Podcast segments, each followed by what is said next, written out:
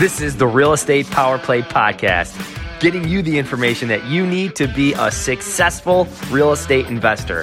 Hosted by Mark Monroe, Ronnie Walker, Gabe Rodarte, and me, Marty Grizzanti. Combined, we've done thousands of real estate transactions. So get ready for real stories and true case studies on finding deals, growing portfolios, and making money. Welcome to the show.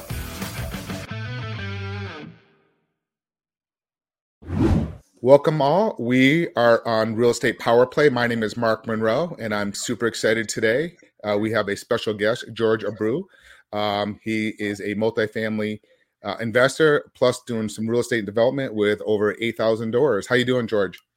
I'm doing good, Mark. Nice to see you, man. Likewise, likewise. So it's been a while since we've uh, caught up. So uh, what have you been up to since when, when we saw each other last? I think it was in Orlando at Jake and Gino. Yes, October, so. right? Was it September, October, somewhere in that area? Yep. Yeah, right. I don't know how you keep track. Every time I turn around, I see on social media one one of these events. So, uh, what's been going on with you? Tell us uh, since you caught up with you since the last uh, six months. What's what's been going on in your world? Yeah, I mean, you know, the the markets continue to to get rocked, right, um, and and change. So We've been uh, a lot of focus on our on our operations and our current portfolio while you know still still looking for deals. We've uh, had some success with some conversion deals, hotel to, to multifamily, and then um, a couple A class buying from the developer, and then also developing some stuff ourselves. That's awesome. Yeah, I think last time we were talking, you what was it? A hotel that you're converting into multifamily in the uh, where Jacksonville area? Right. Yeah. So, what's that look like? You know, tell us. You know, what what kind of process does that look like? Yeah. So, I mean, we one, it's obviously zoned as a hotel, right? So, we first thing is we want to make sure we get a rezone for multifamily. So we put it under contract contingent to getting that rezoning. That took, it was a process. Uh, we went ahead and, you know, hired one of the well-known uh, land attorneys in Jacksonville. So he was able to push it through. As soon as we got those approvals, then we began to close. Um, we were able to close it's three of them. We were able to close them all late last year. And um, now it's kind of go time, right? We, we've got the final plans done. We've submitted them to the city. We've started doing demo work. We've started doing some of the uh, roughing work as well, and should be getting the final permits here soon. That's awesome. How many doors total is that going to be? It's uh, hotel wise, it was 334. We're able to create a couple more doors. So I think we're at a uh, 341, I want to say. Oh, wow. Awesome. So yeah. how does that work? I would assume it'd kind of go the other direction because you'd need more room if you're. So it's kind of interesting. Yeah, you know, some sometimes you and we looked at the option of of combining some of these and making larger units, but what we found was in this location, what's actually wanted and the demand is smaller units, um, mainly because of the so that it can be affordable. Um, the rents have gone up so high in Jacksonville that you really don't have that affordability. So people are looking to downsize, right? That's what it comes down to. Yep, that's awesome. So, what markets are you mainly focusing, like in in the country? You know, we like Florida in general a lot. We like Texas a lot as well, and then um, we've been putting a lot of focus towards Northwest Arkansas too. There's a that's where Walmart's corporate headquarters is, and a lot of good good things going on there. Oh, that's cool. Yeah, I, I never uh, got that uh, into that market, so that's awesome up in that market. So, how many people that you currently have on your team right now that you guys? Because you have what you have like a management side of it, then you have a development side of it as well. So, t- tell us a little bit about like the company structure. Yeah, for sure. So, you know, the main company is is Elevate of a commercial investment group. Um, that's where we take the ownership of, of the properties under. And then we've got Elevate Real Estate Management, which is our in house management arm. um, which we started last year. Um, and then we've got J&T Construction, which handles all the construction or new development for our projects. That's awesome. Now, if I recall, is that how you first got into the whole real estate game? I, I remember, I think you're originally from the Miami area, correct? How did you start in Miami and end up into the Texas region? What, what what's that path look like? For sure, man. So uh, Miami started in this. In I started in Miami, right, in in the single family space, um, mainly wholesaling deals and also fix and flips. Then the market crashed, right, 2008, and South Florida got hit pretty pretty hard. Uh, we really couldn't. We didn't get affected too much. We didn't have uh, too many deals at the time. We were able to get rid of everything we had, and we, really couldn't buy more properties. You know, the the lenders weren't lending. Um, the market just the prices continued to plummet daily.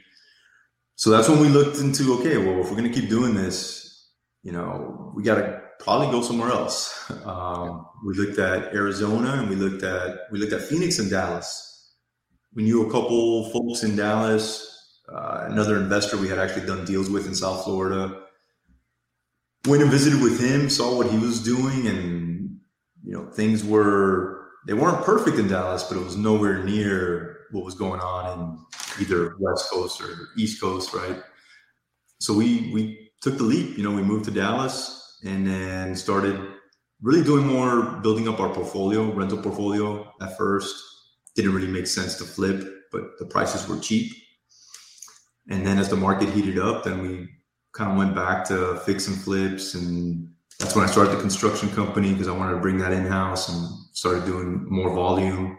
Ended up doing new development as well. And until finally, about six years ago, I was introduced to multifamily syndications and fell in love with the concept. You know, the fact that I had that economy of scales on one deal. Um, ended up going all in, and that's all we've been focusing on since. That's awesome. Yeah, congratulations. And uh, so yeah, I think um, I think the first time I met you, I think I ran into you. God, just before COVID out. Were you? I think you were at the Best Ever conference, right? Out in uh, Keystone, right? Yep, yep. Right before things got really weird.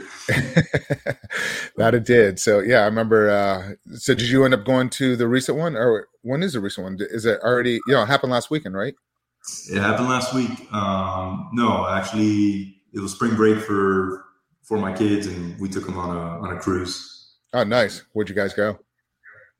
Uh, we went to all around Mexico, pretty much.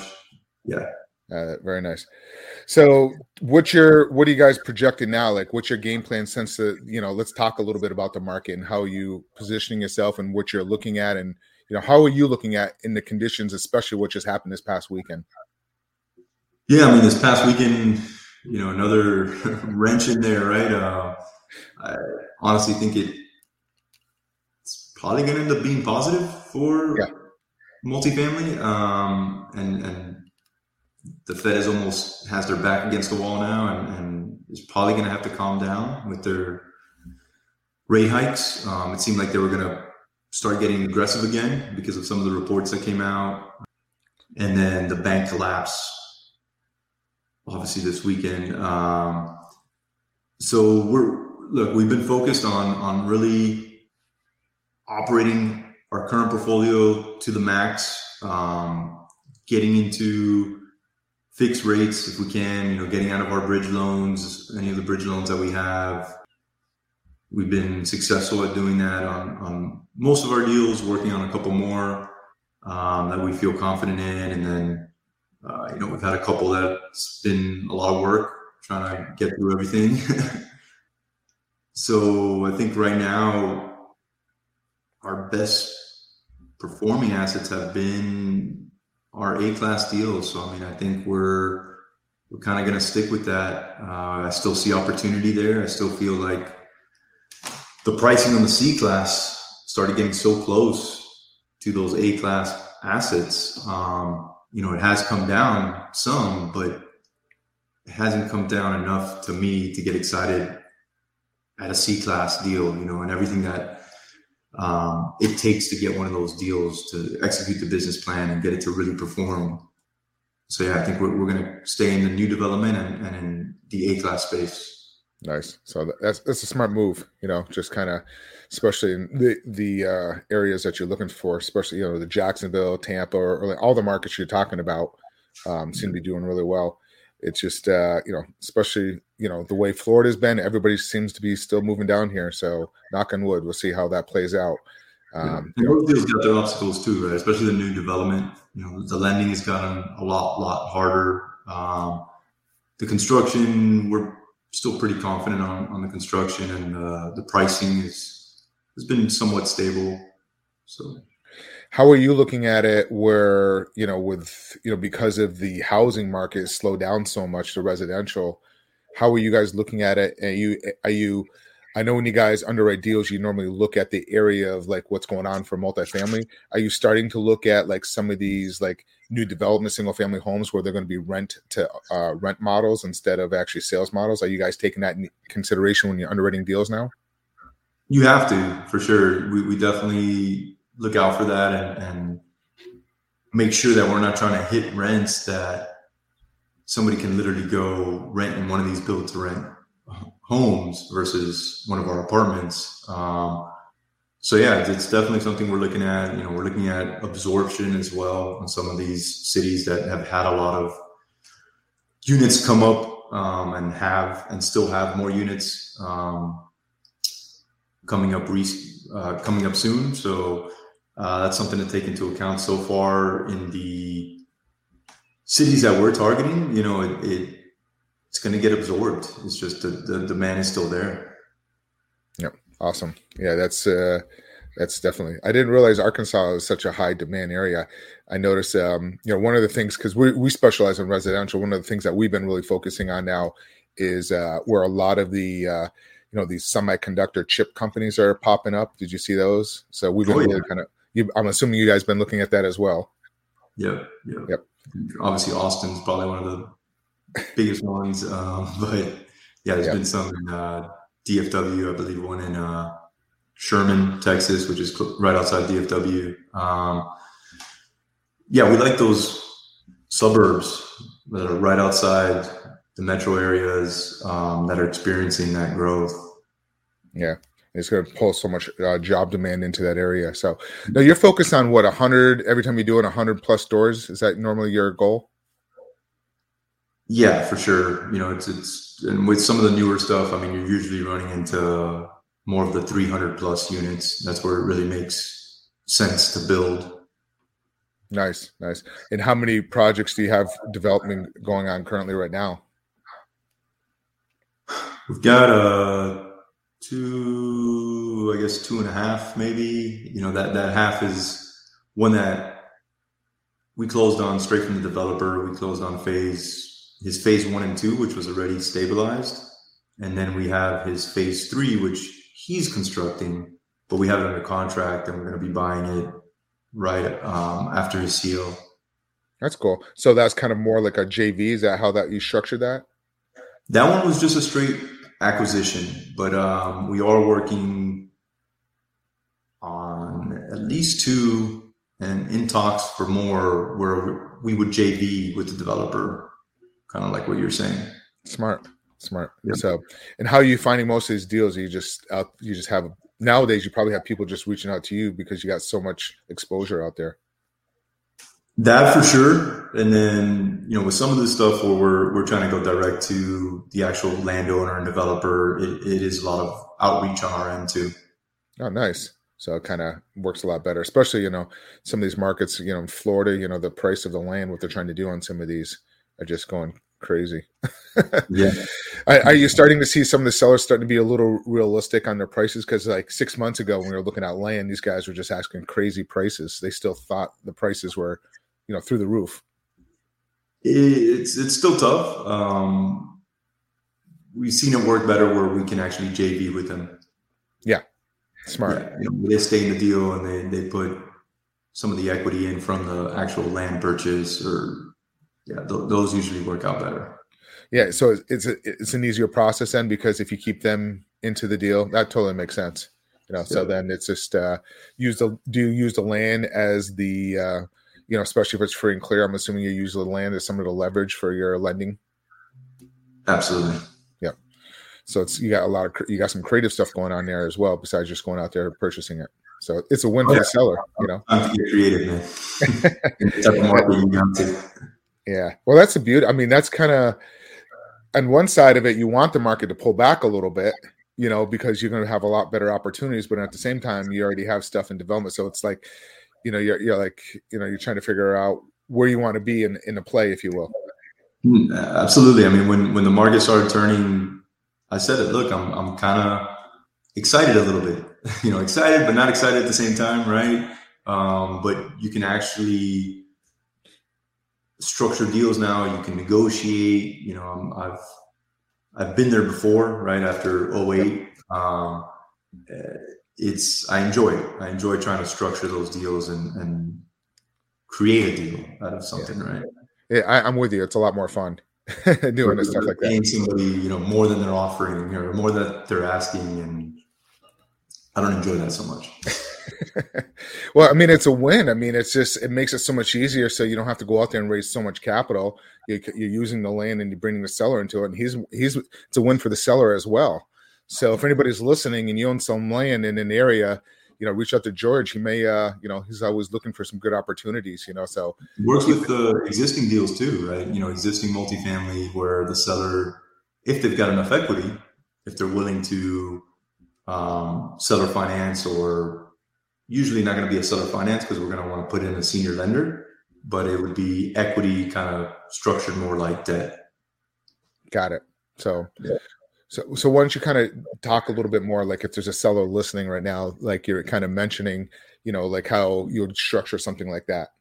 Yeah, sure. So let's say you know somebody's got 100 units or so, and they want to sell it for 10 million, and they only owe let's say 5 million on it. Well, if we pencil it as us coming in with that 10 million and, and getting a senior loan and then raising the difference in equity, you know, maybe it doesn't pencil. But if that seller puts in maybe half of their profits, right? Let's say they put in a two and a half million at that point, right? At good terms, really good terms, then maybe it pencils at that 10 million. So just getting creative in that sense. You know, if, if the seller's got equity and, and they they've got a certain, we, we'll usually make two offers at that point. We'll tell them, hey, look, I can pay you eight million, um, and you get all your pro- proceeds. Or if you really want that ten million, I can pay you that, but you got to leave this much in at these terms. That's awesome. No, I like it. It's a win for them, you know, yeah. especially a lot of these sellers, they don't want to get hit with that capital gain. So that's exactly what I was going to say. It's usually the taxes that kind of talks them into it. Yeah, I do the same thing. I uh, on the residential world, I'll just I'll pull out an amortization schedule and provide it to them and look at how much more money you'll make. You know, going through the process, and and we're paying. You can pay a premium a little bit more if you're getting terms on it. Exactly. So, so you're doing a lot. Uh, you're having a lot of those conversations with sellers right now. Yep. So, do you sure. see a lot of times when you're presenting an offer like that, they tend to, and I'm assuming you guys have a great follow up system you see like originally they say no, but then they tend to come back like three, six, eight months later to you? Yeah, the only way this stuff works is if your follow up is on point. Um, it's it's not going to get accepted right away. It, it's going to take months. I mean, like you said, you know, finally the sellers are starting to come around and realize, hey, I'm not going to get this price anymore. Just not going to happen. Um, so they're more open to some of the stuff I'm talking about here. No, I, it's the same thing in my world too on the residential side stuff over there where I really focus on that. It's the same thing. 70% of my deals, like you mentioned, come from your follow-up system. And it's amazing sure. that some of these investors go out there, they put an offer and then they never follow up and they go on to the next one. They're always chasing that other deal when you already have that relationship and you built a rapport with the previous person. Right. You're taking all the time to underwrite the deal, you analyze it. I mean, might as well see it through. Nice, nice. So, you know, tell me a little bit. I think you do you guys do you have an education course too, or is it mainly? I know you do some type of. Is it mastermind? Uh, both. So I've got a, a coaching uh, program.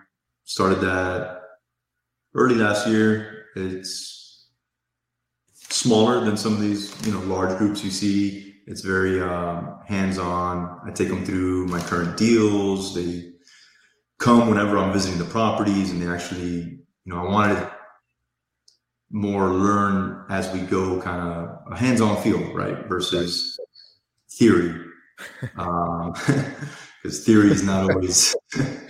I know. I, I, know. I tell you, you have so many of these guys out there training these people, but they're actually not doing deals. You know, and it's right. just in, in time, like within a year, you know, look at how much different change in the market, and it's hard to train train somebody on one strategy, you know, and teaching things when things totally d- change. But uh, yeah, that's good that you're doing hands on. So I'm sorry right. to cut you off. So you're doing the coaching and uh, go ahead. Right. So the coaching, you know, I've kept it somewhat small because of what I'm saying. You know, it's very hands on, and then um, also part of a mastermind um, where we get together quarterly and partnered up with somebody that already had the mastermind going, but they wanted to build out more of a multi-family side of it. And uh, that's great too, you know, because we get together, we share ideas, things that are working, that aren't working. It's great stuff. Yeah, I think masterminds are huge. Uh, really takes you to another level. I mean, you're just surrounding yourself with like-minded people, and then you know, just sitting there listening to somebody with experience and you know something that worked, like you said, that worked for them, and then it's like, oh wow, that's a great idea, and then and then you collaborate and actually end up doing deals together. Yep, that too. You know, that, I think that's really huge on that type of thing. So, are you like? Tell me a little bit, like also, like people are out there. You know, say uh, I'm listening to this, but I'm not in real estate investing but I have some capital to put to work. You know, how can somebody like that uh, put some capital to work in some of these type of like deal structures that you're doing? Yeah, I mean, well, specifically, sure. Like, give an, an example, like the syndication world. You know, why don't you kind of tell some people a little bit about that whole model, and if they, you know, how can they look at different type of deals if you have any deals that's coming down the pipe that they want to invest in?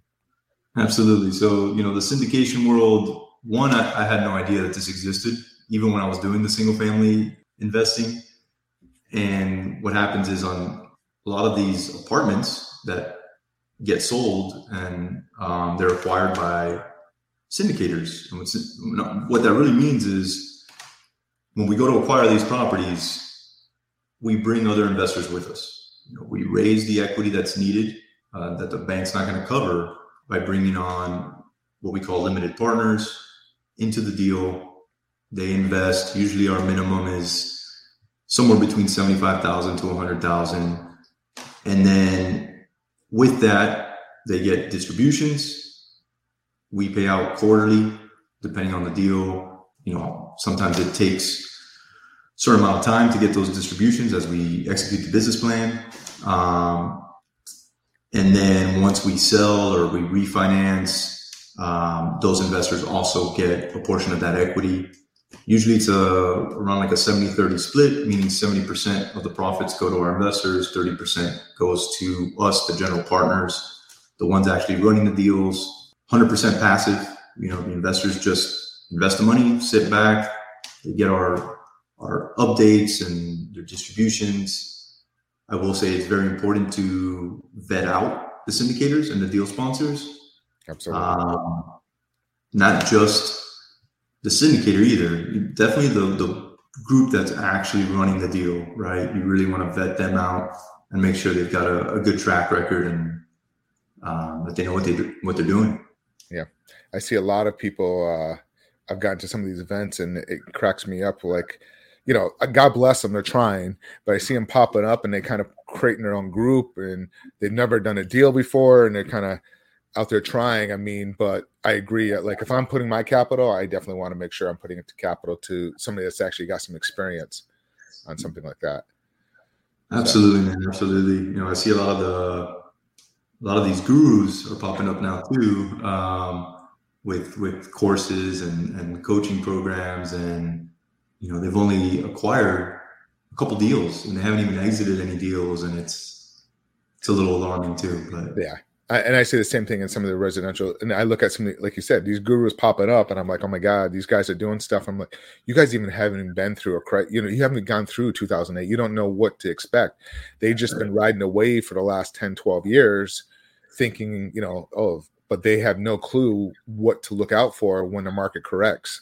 Like we've been there. We are like I don't know about you, but when I'm looking at a deal, the number one thing I'm looking at is always risk. You know, I'm always looking at the risk factor.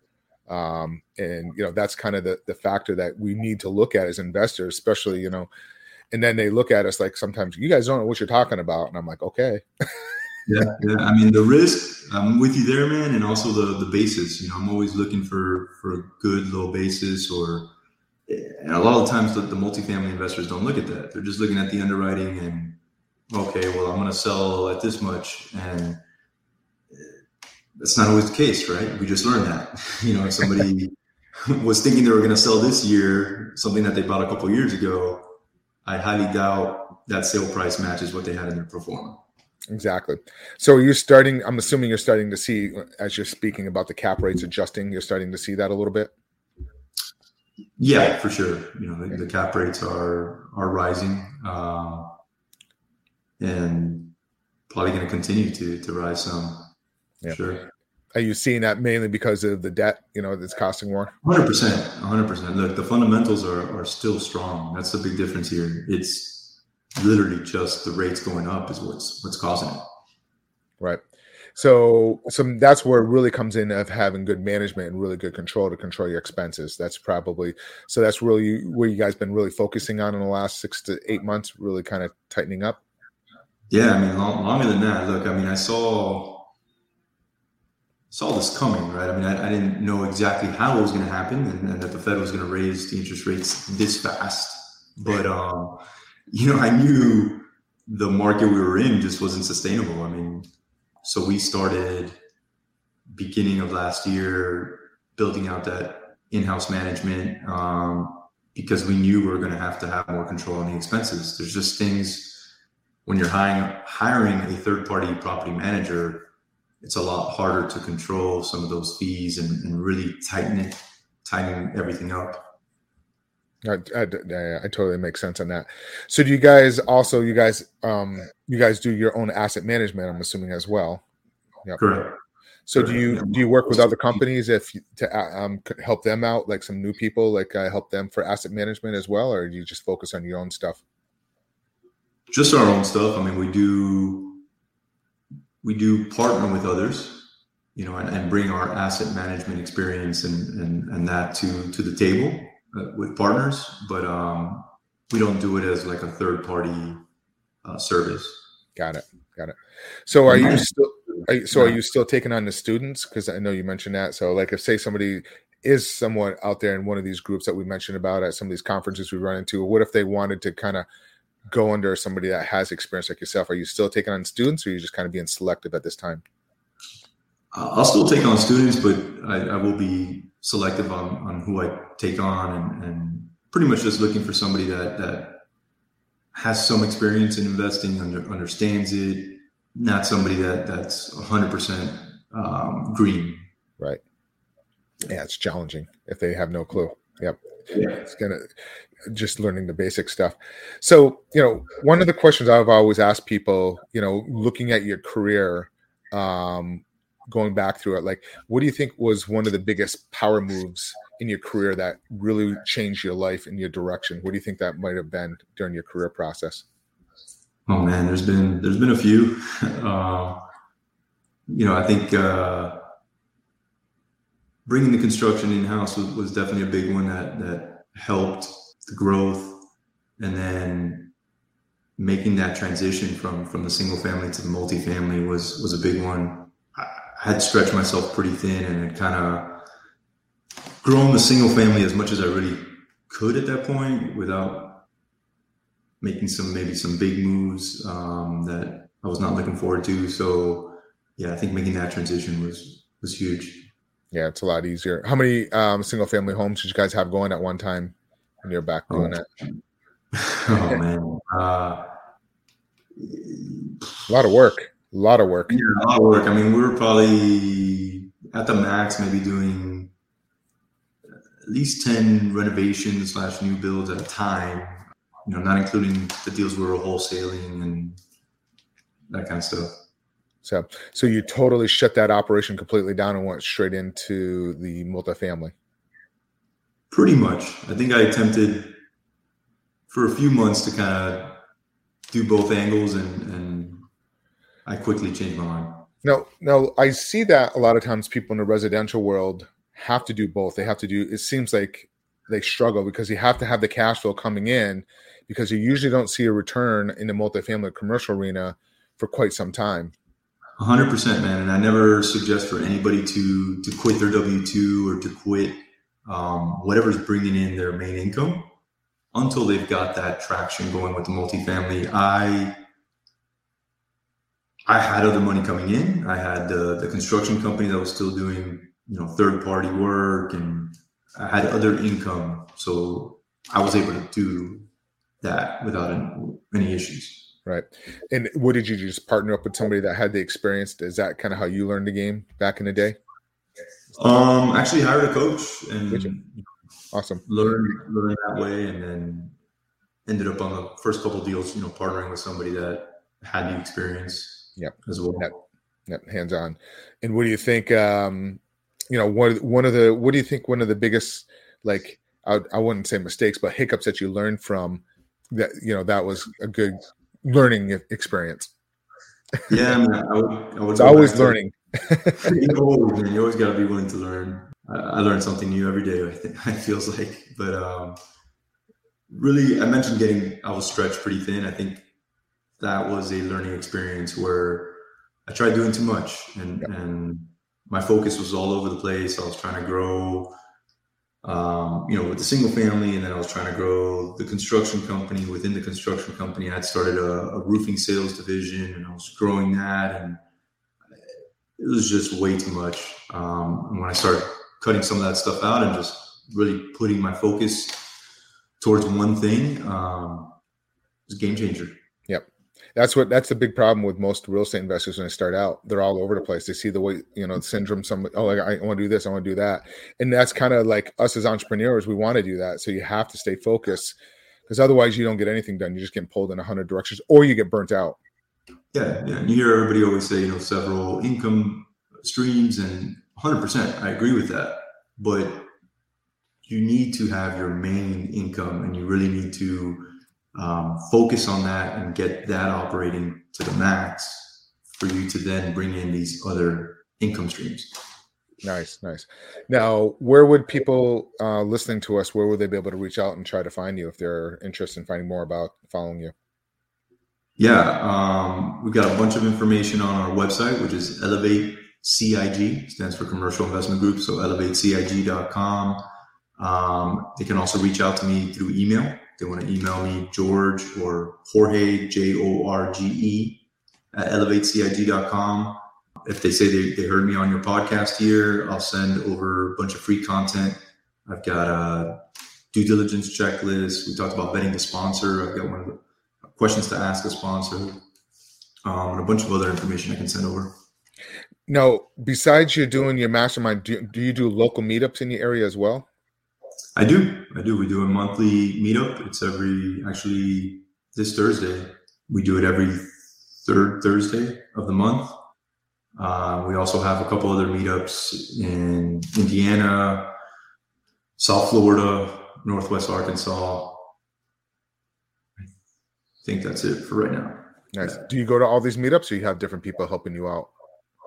Different people. Um, and then I go every once in a while. So I'll be in the South Florida one next month. Nice. Where is that one going to be held?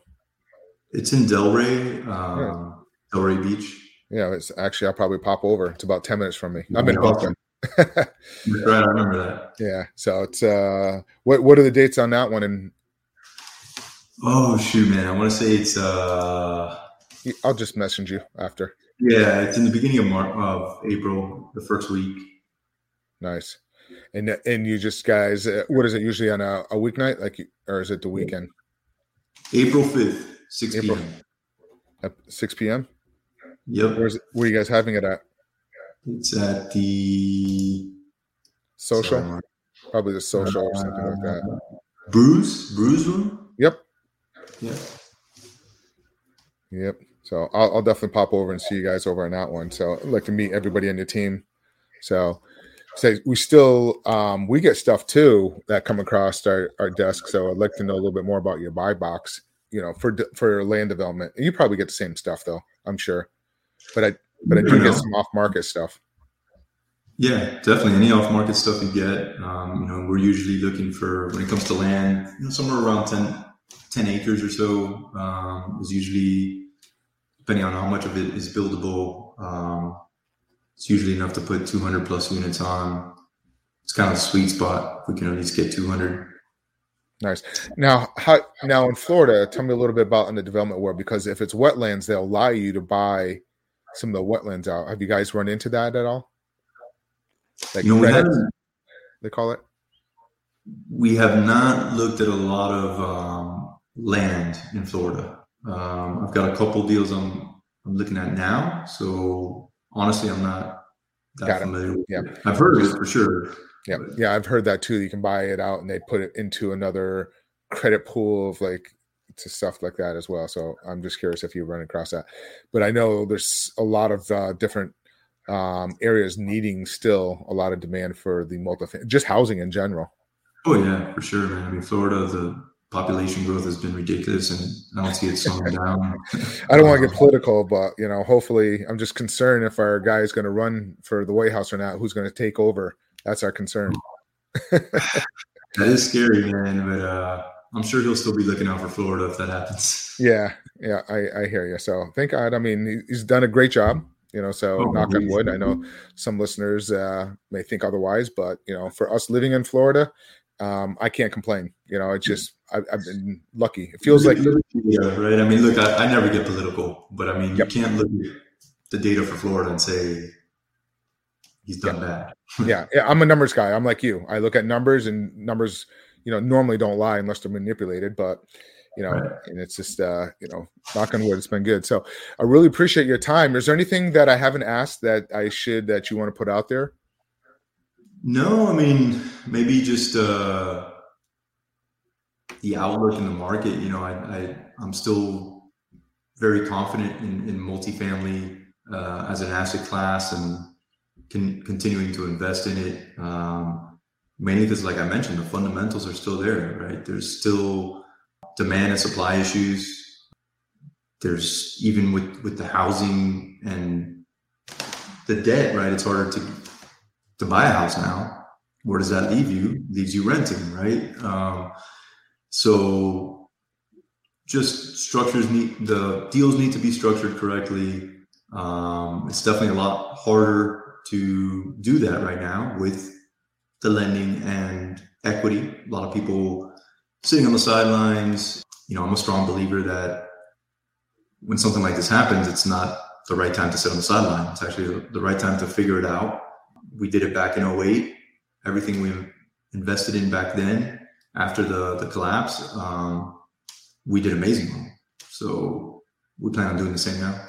Yeah. I mean, it really comes down to management. I mean, these banks that are failing, a lot of it has to do with the management. You know, that's really what it comes down to versus, you know, the banks that are thriving with cash. Look at who's managing them. You know, so that's what it really comes down. So it's the same thing as any business. You know, I see this weekend, oh my God, on social media, everybody's running to the bank on Monday, pull your cash. You know, everybody's now, on, on banks too. Everybody owns their own bank now, apparently.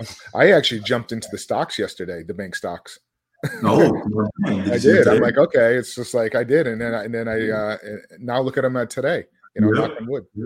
You know, so they, so uh, yeah, you knew the government was going to step in. You know, would just keep on printing money. So yeah, that's the only uh, bad part of it. You know, continuing with the inflation, pretty much, right? With the problem it yeah, I mean that's exactly what caused this whole mess. But anyways, it's you yeah. know, like like I said, I mean, it's kind of a blessing in disguise for the real estate game that this happened with the bank failing because now, like you said, tomorrow's going to be a big day with the, the Fed if what they're going to end up doing if they're going to keep rates going or they, they're going to have to just stabilize everything. Otherwise, you're going to have more problems with the banking system. You would think so. I mean, they're definitely not going to do the the 0.5 that people started talking about. I mean, I can't imagine that they would do that now.